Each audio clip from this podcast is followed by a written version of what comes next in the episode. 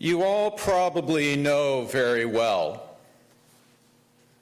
the story about the Last Supper that Jesus had with us, his disciples, in the upper room in Jerusalem. But today I want to tell you about the other supper, the one that happened in Bethany five days before with our dear, dear friends, Martha and Mary and Lazarus. You see, for Jesus' whole ministry, our times in Jerusalem were always filled with danger and controversy and threats. And so, the home of our friends out in Bethany, two miles away, that place was always for us a safe haven, a refuge of friendship and prayer and conversation and Martha's wonderful cooking. Pretty much from the start, Jerusalem's religious leaders had it in for Jesus. They couldn't stand his Sabbath healings. They were offended by the intimate way that he talked about God, his Abba. To the point that they picked up stones two different times, getting ready to kill him. And somehow, some way, Jesus slipped away both times. But let me tell you, it was our Lord's raising of Lazarus from the dead, four days dead, that brought everything to a hot boil. Folks started turning to Jesus in droves, and the religious leaders became terrified, horrified that Rome would soon respond to all the upheaval in Jerusalem with devastating violence. And so they decided to have Jesus killed once and for all. And they even put out a death warrant for Lazarus as well. It's at that point that Jesus said it was time to head out of town. Let's go out to the wilderness and let things cool down a little bit. But then, when the Passover drew near, Jesus said it was, it was time to go back to Jerusalem again. And as we set out, we disciples, especially Thomas, felt this huge sense of dread and foreboding. This wasn't going to end well. It was on our way it was on our, on our way to Bethany and Jerusalem that Martha and Mary and Lazarus sent word for us to come to their home for a special dinner. Now, they knew the risks. They saw the dangers clearly. But while Jesus was still with us, they weren't going to hold anything back. And here's the wonderful, funny thing though we all knew that we were heading into that storm in Jerusalem, all we did the whole way to Bethany was talk and speculate about what Martha was going to be cooking us for dinner. And let me tell you, we weren't disappointed. Martha had been working all day long to fill their home with the fragrance of her cooking and the fragrance of her love. And after we arrived, she spread out before us her mouth watering feast roast lamb sprinkled with peppercorns, garlic, and pine nuts. Mm-hmm. Eggplant slices fried in olive oil and topped with goat cheese and basil. Oh, wow. grape leaves stuffed with rice and fresh dill and yogurt. Mmm, delicious. Amen. And after that feast, truth be told, we were all too busy smacking our lips and patting our satisfied bellies to notice Mary quietly slipping out of the room.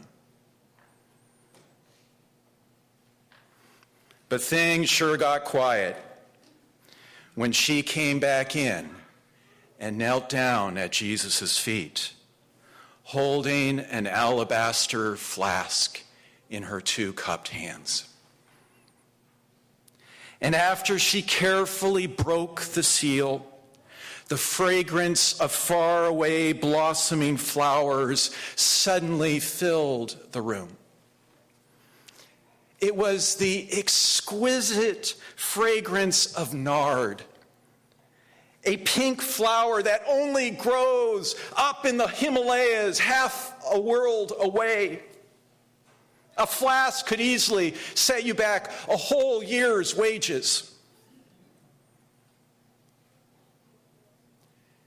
And Mary then anointed our dear Lord's feet with an extravagant flow of her amber colored oil and then slowly massaged the ointment into his parched soles, the soles of his feet. Weary feet that for three long years had been walking up and down Galilee and Judea and Samaria. And you should have seen Jesus. He was so moved that he just tilted back his head, closed his eyes, and soaked in Mary's lavish care. Just soaked it in.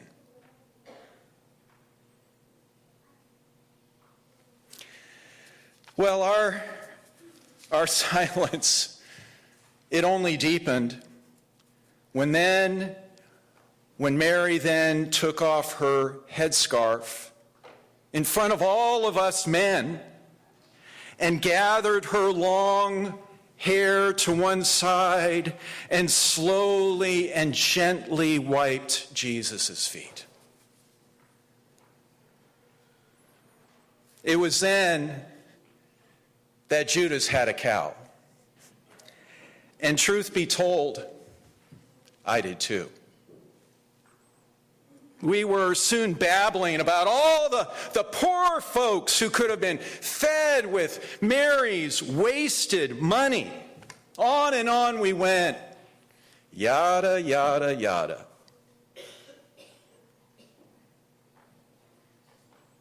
But you know now, all these years later, I think I'm finally seeing what Mary was seeing all along. I mean, if Jesus had broken all decorum and social propriety by scandalously teaching you, a woman, how to commune with God in prayer and how to feel in your bones your infinite worth before God then what's a year, year's wages?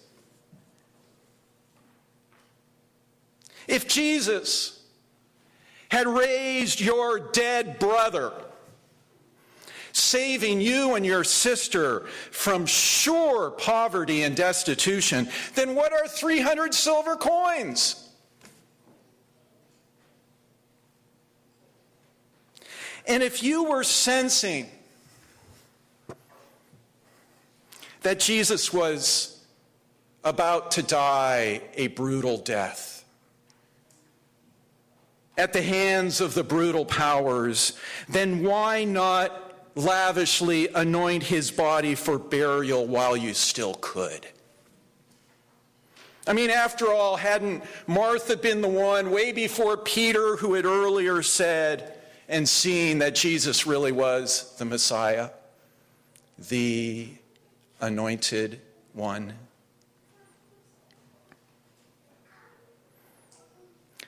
So, in the end, for these two dear sisters, there was no counting the cost. No mindset of scarcity or efficiency or practicality. They just saw the moment really what it was in that moment. And they gave their all to Jesus, holding nothing back. Nothing. And unlike the rest of us disciples, they never found themselves later sighing and filled with regret and shame. No, they loved Jesus with the same love with which he had loved them. And here I am, all these years later, still telling you about it.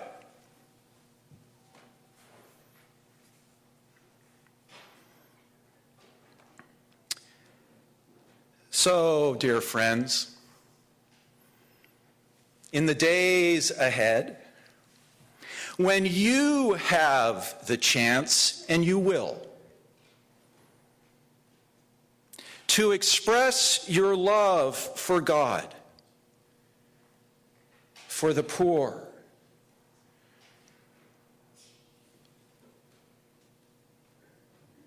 for a loved one or maybe even some old enemy. Don't hold back. Don't hold back. Fill the world, fill the whole world with the fragrance of our Lord's love.